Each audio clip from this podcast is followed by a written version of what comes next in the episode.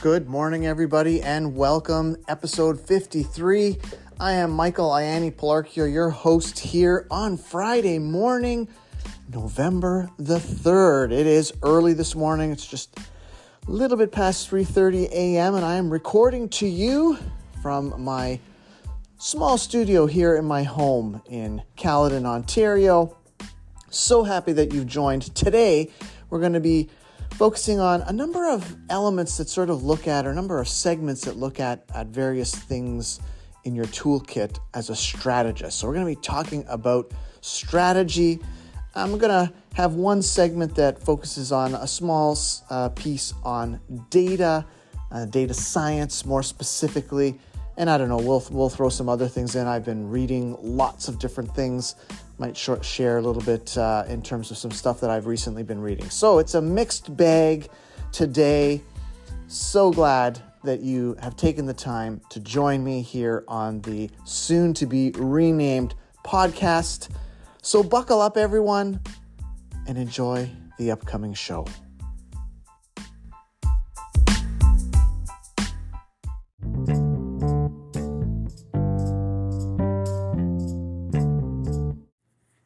So nice of you to join me. I got just so many different things kind of percolating in my brain. I was jotting down as I often do through the week. I I make little notes of things where I say maybe this is good for the upcoming podcast or maybe this is something that's good for a future podcast and I really have a long list of uh, various items. So, really, over the next number of uh, weeks uh, through November, I'll have all kinds of um, interesting things to talk about in the areas, quite particularly of uh, strategy uh, and entrepreneurship. My mind uh, has, you know, steadily been shifting um, into other sort of areas uh, of thought, uh, returning, I think, to many areas of of um, previous thinking and work that I've done as I uh, continue to sort of transition my day to day work uh, at the school uh, and prepare to excitingly step into the work I'll be doing in the new year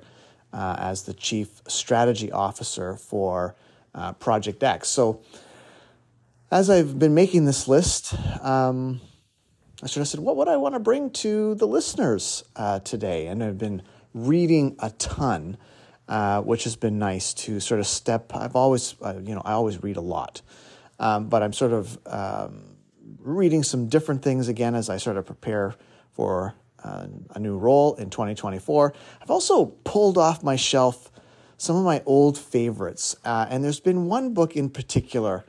Um, it's a book by Ben Horowitz, uh, who is a best-selling author, um, and it's a book called the Hard Thing About Hard Things. And uh, it's an older book. I think it's from 2014, if I'm not mistaken. Maybe I don't have the book in front of me here in the studio right now. Um, but it's a terrific book. Uh, and Ben Horowitz, who uh, today is uh, a major venture capitalist with his partner, Marc Andreessen, uh, they have, you know, together really done uh, amazing work in that early shaping, I have to say, of the internet. Um, and Ben has had a, a, series of companies. Now they invest uh, in companies, um, companies like Facebook, for instance, and, and Twitter. When these were small organizations, they were startups. And so I pulled this down. Uh, I've read it so many times. I actually uh, had a, a, copy of this book that had been leafed through so many times that um, uh, it was falling apart. And so then I, a number of years ago, picked up a second copy, and um, uh, I recently pulled that one down and started rereading it. It's always nice to reread. I tend to annotate my books uh, as part of my reading process, and then I move that into kind of my knowledge capture and knowledge management process, which I think I've spoken about before.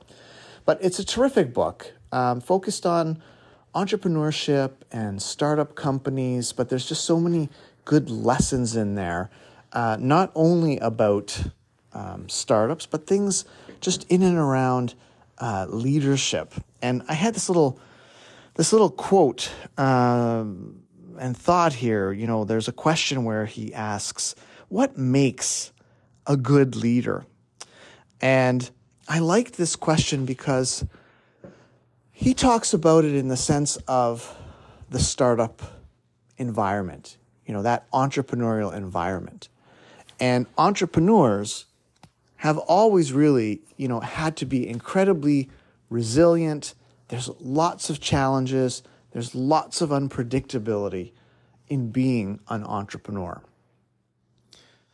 Well, in today's day and age of uh, rapid change, this exponential change. You've heard me, I've used this term a number of times the fog of change. We can, as individuals, whether you're an entrepreneur or not, we have been and will continue to encounter situations that really can push us off balance, that can challenge us as leaders. And so I loved, you know, this question what makes a good leader? And I had little notes in the margin uh, of the book that were pertaining to a venture, a previous venture uh, of mine, a consulting firm that I had created prior to um, uh, joining Branksome Hall. Um, and it's funny how different points in your life, um, things in books, they sort of become a different type of lens depending on what's happening. And, you know, when I read this question now, about what makes a good leader, I frame that content that I'm reading in the context of today. Today, meaning our general times. And we are in times of exponential change. We're in times of extreme, I have to say, disruption. You know, thinking, you know, mass disruption a number of years ago with, with the COVID pandemic. But organizations even coming out of the pandemic now, you might feel like things are always kind of feeling off balance, right? There's a lot of major things happening in the world. There's economic changes that are happening that our organizations, you know, are in this particular environment. The needs of our employees uh, are changing. The needs of our customer whatever business you might be in, whether you are in a, a traditional type of business, whether you're a school, whether you're a not for profit. You know, our, the needs of our customers are changing because the forces around them are changing. And this was the really salient piece that, that I picked up on uh, this kind of time around reading um, from the book, What Makes a Good Leader? And I love this. Uh, ben Horowitz says, A good leader is someone who can focus and make the best move when there are no good moves to be made. It's, it's really, it's an important phrase. It's an important sentiment that a good leader is someone who can focus. Let's, let's break this apart. Can focus. So when we find ourselves in a a moment of disruption, uh, confusion, when we find ourselves, I don't know, in a moment of crisis, uh, in a moment where there are no good options.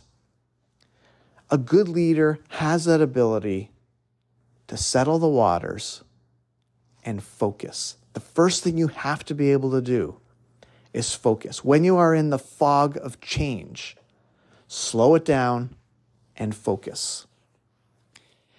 The second part of this statement, okay, so if a good leader is someone who can focus, it's to make the best move when there are no good moves to make.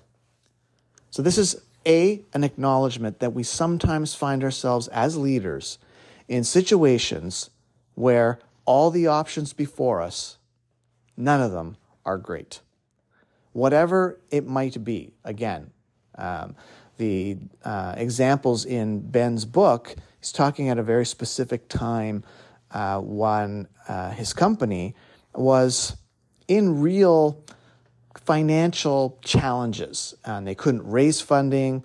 Uh, they had uh, customers, major customers that they were losing. Uh, they had a certain size of staff. Like the conditions for him in writing this was he had to be able to focus and make the best possible decision, the best move amongst this selection of not great moves. And if you're a leader listening to this, you probably have found yourself in this situation at some point in your leadership journey.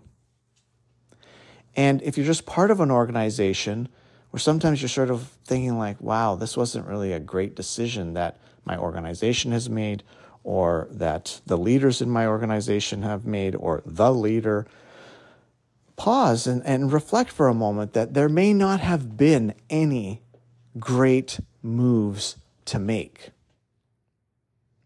And what makes really brilliant leadership is that even when you have no good moves to make, you focus and you make the best move you can. You don't become paralyzed. You don't, you know, look for excuses. You don't shift blame. You just, I have this expression, you know, we, we find ourselves quite often in imperfect uh, um, uh, situations. And in those situations, we're going to quite often have to make imperfect decisions. The leadership emerges that it's that person that says, I'm making the best move I possibly can. And I have to help those that report to me. I have to help my organization accept that, move through that, um, deal with that, act upon that, navigate our way through from this decision to action and then whatever other decision might emerge.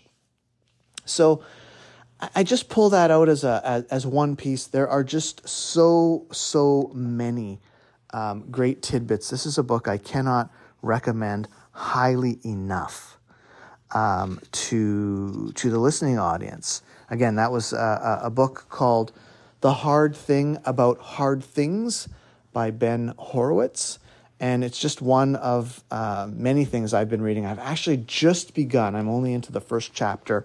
His uh, another book of his. It's called "What You Do Is Who You Are."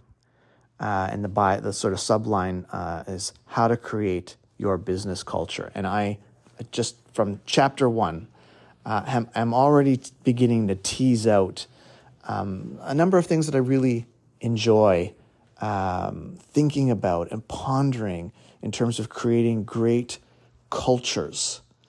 Uh, and, and, creating companies. There's a there's a piece uh, very early on in that book where he says, you know, you want to create a company culture where people will look back and remember how much they loved working in that environment.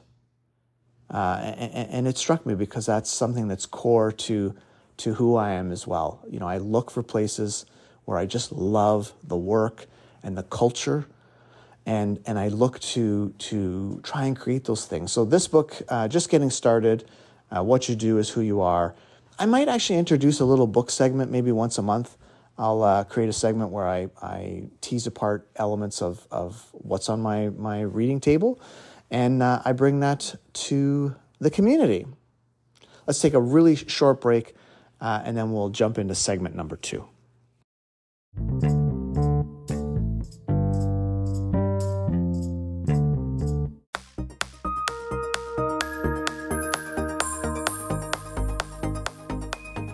Hey, GarageCast fans, we've got something big to share. First off, a huge shout out and thanks to everyone who's been tuning in this past year. You all rock, and we couldn't do it without you. Now get ready for some major awesomeness. We're not just sprucing up the place, we're taking GarageCast to a whole new level. Yep, we're talking a new name, fresh branding, and even a tighter focus on topics that'll make you go, whoa, I gotta tell my friends about this. Our very own Michael is crafting an epic new vision for the show. New topics, new format, the whole shebang. He's super pumped to share where we're heading, and trust us, you're gonna love it so keep your ears peeled and your minds open. The new era of GarageCast, or whatever cool name we come up with, is going to be something you won't want to miss. Stay tuned, folks.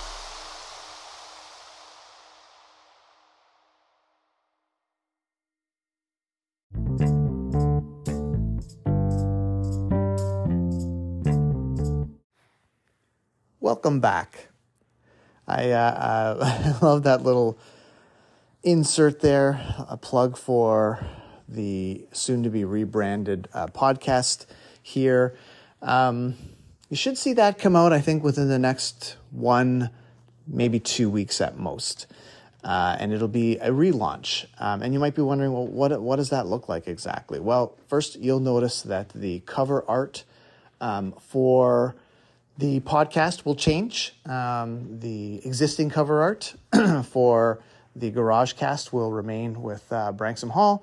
And again, they have intention to, I believe, relaunch that. Uh, and when they do, I'm happy to share uh, that info with the listening audience so that you can go and uh, give that a listen and to subscribe. Um, so you'll see the cover art change and the name of the podcast itself will change, but you don't have to do anything. You will just notice, um, uh, just like you do now, uh, if you've subscribed to the podcast, you will see um, an alert that there is a new podcast. Uh, the name uh, will read differently, um, and the cover uh, artwork uh, will look differently. But your host, which is me, will sound the same, and we'll be bringing you again a very similar type of um, format in terms of number of segments that look at a variety of topics. Again, because I'll be stepping into quite a different sort of world of uh, work, the topics will become more focused, I believe, on strategy. Uh, there'll be quite a focus on uh, on data, since that's the the uh, again sp- very specific area of work that I'll be focusing on with Project X. Um, I'll be talking a lot about entrepreneurship, uh, probably more so than I, I have been. I'll be really talking about though as well the impact that technology and technological change uh, and exponential change is having on, on all industries and all uh, areas of your life. So, again, for the educators that are listening and people that are within schools, uh, I hope that you will find the future podcast to, to be um, continually engaging uh, and bringing some, some different uh, topics uh, and perspectives and things to explore. Uh, and, you know, even when I'm not specifically talking about those things in the context of education, you'll be able to take those things and apply them to your own situation. And sometimes we'll still talk about education um, because education is a very large part of the world uh, we live in. Um, you know, uh, when we're talking about other industry areas, people need to be educated as young people, and then people go off to post secondary and there's professional development, right? There's there's education of adults, and so a lot of that stuff will all be wrapped up in the new um, relaunched, soon to be relaunched podcast. I wanted to talk a little bit about. We're going to shift gears here and talk uh, strategy um, and strategic thinking and things to have um, uh, in in your toolkit, and today what I wanted to, you know, I'm, I'm quite excited because I've been doing some some personal writing, um, interesting sort of things that are going to emerge uh, um, towards the end of 2023, and then as I step into 2024, we'll talk about them later. But they revolve around pieces that I'm writing. And there's one thing that I really wanted to uh, I was so excited because I was thinking a lot about how we think about our organization strategically. There's all kinds of great frameworks. I am planning an episode that's going to be dedicated specifically to strategy and, and approaches to carrying out strategy. But today I was excited uh, to talk about uh, this specific topic um, where it's something that I'm really developing as just part of my own strategic toolkit. I think it's something that really has the potential to reshape the way we approach challenges and opportunities in our organization through the lens of, of strategic thinking. If you, in your own organization, have been in strategy, um, or I, I think just you know any type of leadership role for any length of time, you're you're likely very familiar with some classic um, tools um, within that strategic toolkit or frameworks Um, I'm thinking of things like our SWOT analysis, for instance. Think of the classic SWOT analysis. That's S W O T. Um, and and without getting too too much detail, what well, you know what that is. Uh, that's an acronym. S is for strengths. W is for weakness. Uh, o is for opportunities, and the T is for threats. And this is a, a very classic two by two type matrix or a way of, of thinking about it, where as an, uh, you think about your organization's strengths um, and you think about its weaknesses, so that's an internal evaluation, you know, things that, that are the strengths of your particular organization and things that you are acknowledging as weaknesses. And then opportunities and threats, I always think of these two aspects as the external view. So things that, that um, are possible opportunities for the organization, things you might want to step into, things that can provide you competitive advantage.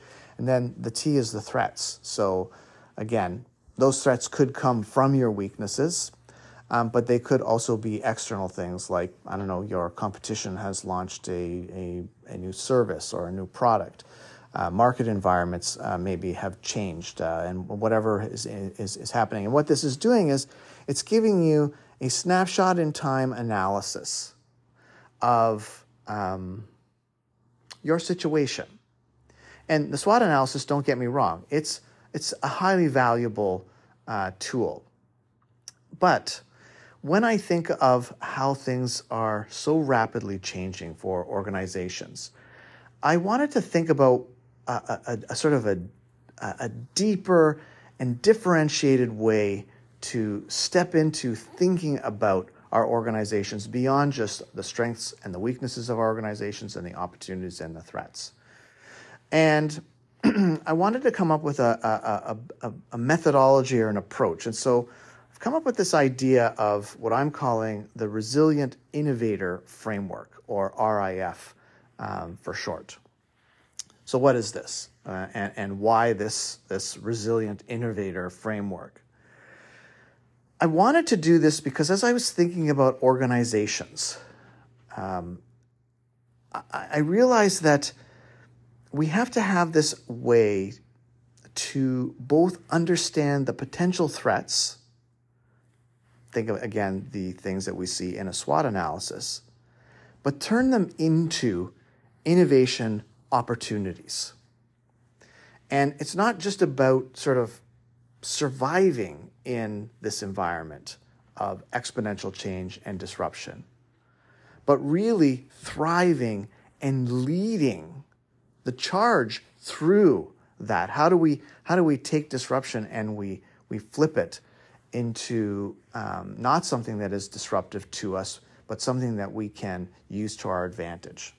So these are some early thoughts in and around the resilient innovator framework, the RIF. Um, and let me just sort of break down um, some of these initial thoughts with you. So, the way I see this kind of framework emerging is you start with really what I call a, a, a preempt, preemptive strike session. So, I'm thinking of working with groups of leaders. You may be working with groups of leaders. Uh, you may be a leader inside your group. And so, what you do is you put yourself in the shoes of your competitors. You know, quite often when we do strategy work, or I think of you know design thinking workshops, we put ourselves in the shoes of our customers and we design um, our strategy around best serving their needs. In this approach, I'm suggesting that we start off by putting ourselves in the shoes of our competitors. Look at our organization, look at your organization through the eyes, through the viewpoint of your competitor. And I want you to ask yourself this question If we were our fiercest competitor, how would we disrupt our own business? Okay? That's a really important question. Put yourself in the shoes of your competitor. Stop and think who do you compete with? And if you were leading that organization, how would you go about disrupting your current organization? This is really about thinking radically and, and uncovering our own vulnerabilities and, and, and exploring that before someone else does that to us, right?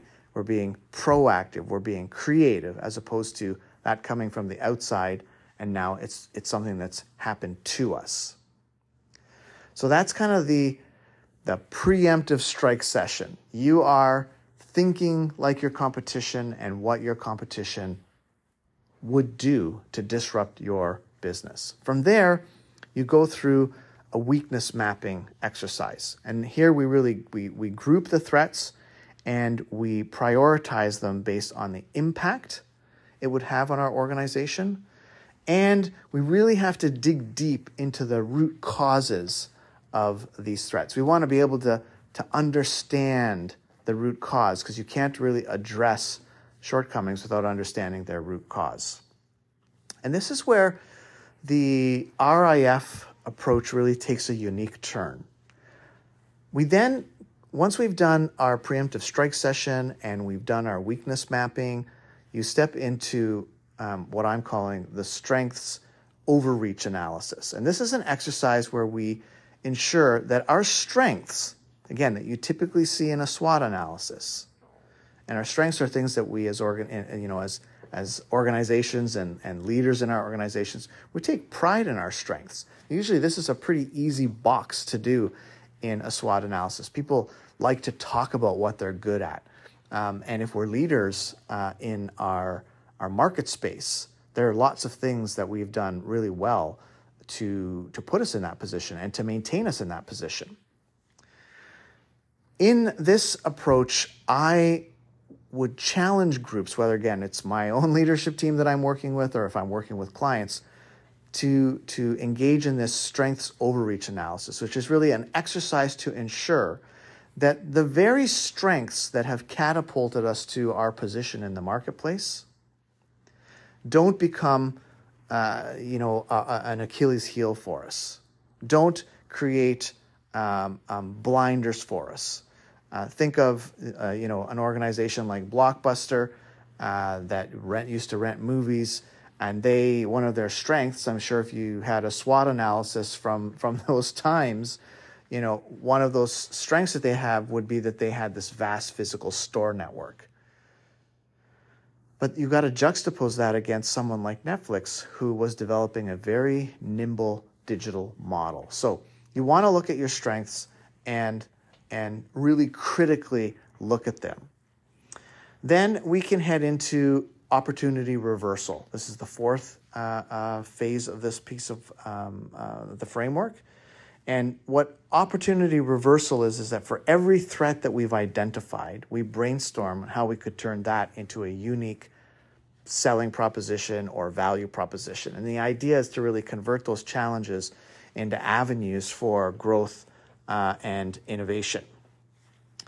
And then the last piece that I've got here, I'm sort of looking at a diagram that I've sketched out where I've been fleshing these ideas out, is in what I call protective strategy development. This is the last piece, and this is where we develop action plans against major threats and ensure that there's a timeline for implementation. This is a critical, critical part. Um, you've got to be able to map that out uh, because if you take too long, the environment that we are in today will, you know, for sure, things will change.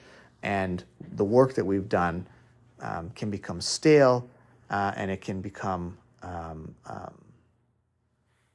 basically irrelevant. Once we've done these phases, the last sort of area of focus would be on continuous resilience building. And this is You've gone through this kind of iteration once. Don't make it a once and done and then you put it in a drawer. Make this part of your leadership toolkit. Continuous resilience building is really about fostering a culture of proactive thinking, constant iteration, uh, constant learning, uh, you know, about this external environment and, and what these forces mean to your organization.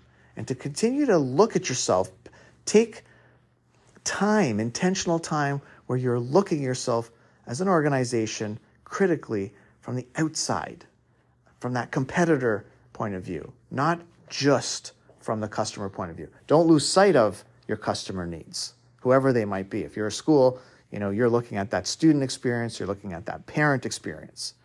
But you should be looking at your competitor schools. If you're in the private or independent school market, you got to be looking at how traditional and non traditional competitors can disrupt you. Non traditional, that's the, the innovator's dilemma from Clay Christensen, which we've spoken about many times here on the podcast. You must be, be understanding that outside world. And then, if you do this repeatedly and you make this part of your lexicon and your thinking and your leadership approaches, you'll, you'll create this cycle of continuous resilience building uh, and, and, and this culture. You know, as I think about this, I can't stress enough how transformative this type of exercise can be. It could happen in a, um, a morning session that you're running. I would suggest that you do this over a number of smaller sessions if you are doing this within your own organization because you're going to want time to to capture information and do some thinking as a group go out pull some external resources come back in um, and, and, i'm going to do some further development of this idea i'm going to write an article and i will point you to that in terms of this um, um, uh, RIF approach um, and I'm looking forward to sort of trying it out. I haven't tried this specifically with a group. Um, it's just sort of come to me as I've been thinking about uh, things that I know I'll be stepping into, and, and I've been thinking about ways to refine things that are in my strategy toolkit uh, to adapt to the world we're in. Uh, and that it's an, it's an acknowledgement the times are different. And yes, the classic things in our strategic toolkit and a lot of these classic frameworks, they're so important and they're still very relevant. But you've got to find ways to, I think, adapt them uh, and to evolve them and, and make them your own and make sure they're having the impact that you and your organization really need in the current day.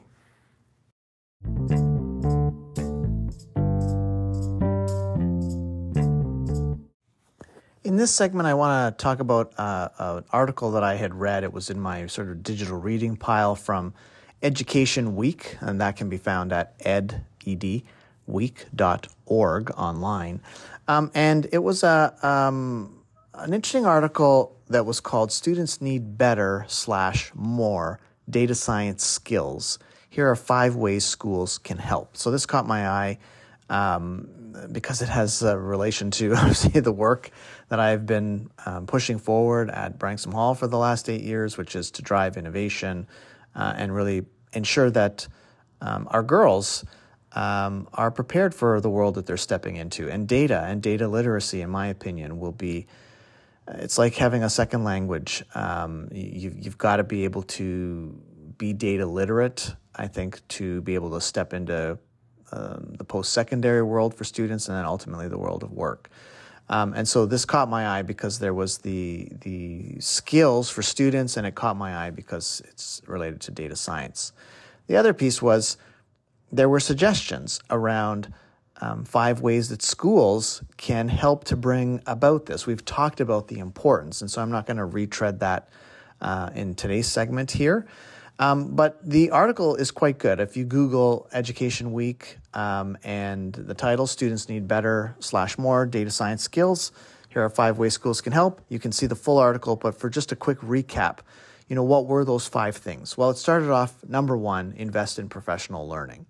Um, so it starts with our teachers. We've got to have professional development um, for our educators to be able to comfortably step into um, how they they introduce this and how they they integrate um, this into the curriculum. If we don't do that, um, even our teachers that uh, focus on math, they're going to be uncomfortable teaching data science concepts. That's just it's a no brainer.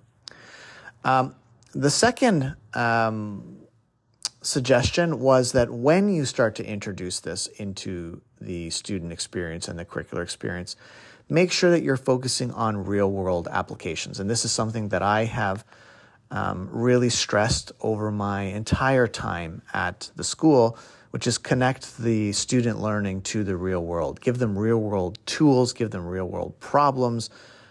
You know, uh, when I was teaching uh, the design course, I, I treated it as a studio, not a classroom. Uh, you know, I treated the the students there as designers, as a part of my design team, and we talked often about doing work for clients. And the same is true as you step into um, introducing data science as part of um, what's being taught within your institution. Um, you have to be able to uh, take those curricular resources and connect it to real world uh, situations. Then you'll see student engagement will go up. I think even educator engagement with something new um, will increase if, um, if you can carry that out. The third suggestion was to partner with higher education institutions. I think this is brilliant. Again, it's been a part of my own strategy and strategic approach in evolving what has to happen in education. We've got to be able to make these connections. We've got to be able to expose the students. We've got to be able to expose our faculty. We've got to be able to evolve our curriculum um, to connect to what happens uh, beyond the K to 12 uh, experience. And I think, you know, again, when we are looking to transform, we look for partners that, that can help us to transform. And I think that post secondary institutions can play a role.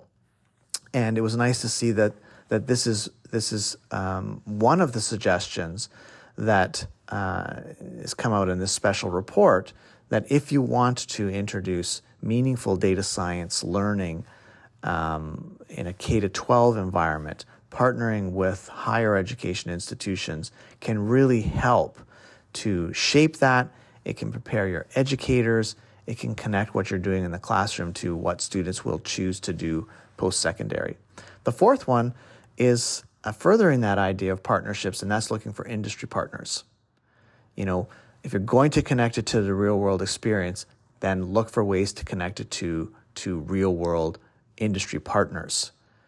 Um, that there are lots of organizations in the business world that would would love to, I think, creatively step into working with K twelve schools to to kind of help shape um, what that looks like to get students engaged and have students understand where can this type of learning take you career wise? What can it unlock for you in terms of your areas of passion, interest, and future work? Uh, and the last one um, was, I think, less relevant to the work that I've been doing, but they said seek support from policymakers. I think this was really when you're looking at broad public education. Um, I think it's an important piece, um, but in terms of, of kind of the world of education that I've been in, I think it's, it's the, the, the, the lesser of the five approaches. I have to say, you know, I wanted to introduce this here today, not just to share these, these four to five um, things that you can be doing as a school or if you're a leader in a school. I think the most important thing is to acknowledge that this is important and start to do your own exploration. When you hear data science, people, it's kind of a scary term, especially for those who are not in the industry. Um, and start to understand what it is, understand potential future career paths for students, understand how pervasive uh, data and the importance of data will be in every single industry area and every single aspect of life. And that as educators, you know, your responsibility uh, is to prepare young people for that future. Uh, and so I think what's most important, uh, you know, these are five steps that have come out of this particular special report. I'd say, I'd say that step zero, that foundational step, is just start to understand what this is uh, in terms of, of the world of data, the importance of data, and how it is, it is really shaping and touching every aspect of life and work. And once you can internalize that, once you can get comfortable with that, you can start to make those connections to your own educational institution. You can start to make those connections to how it is strategic for you. You can make those connections as to the value it will bring to your students. And then you can begin to look for ways to drive that change through professional development, through partnerships, all of these various these uh, various elements that came out of the report. So it was a really interesting read. I thought I would share that with the listening audience uh, this week, as opposed to a tech tool tip, um, and give you just something to kind of provoke your curiosity, to to pique your curiosity, and and be provocative in terms of thinking about new offerings, right? How to integrate it in existing curriculum, um, the traditional departments that we've got within schools, but maybe you look for ways to push the boundaries and introduce something really radically different as an acknowledgement of how important uh, this area of study, uh, this area of skill, this area of mindset is uh, to develop in young people.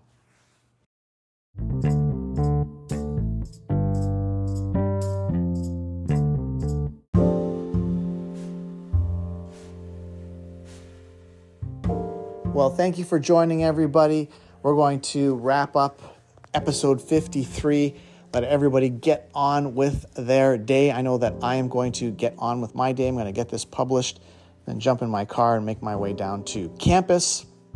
It is a pleasure, as always, to have been able to spend this time where I get to sort of talk out loud to a very large group of people uh, and, and really let some of these things that I've been excited about, things that I've been thinking about, things that I think are important, things that I hear from uh, listeners um, who contact me as, as areas that they are curious about or that they are appreciative that we have um, brought some of this um, thinking and discussion. Uh, and so again, real pleasure. It always just it's the highlight of my of my week to be able to do this on Friday mornings.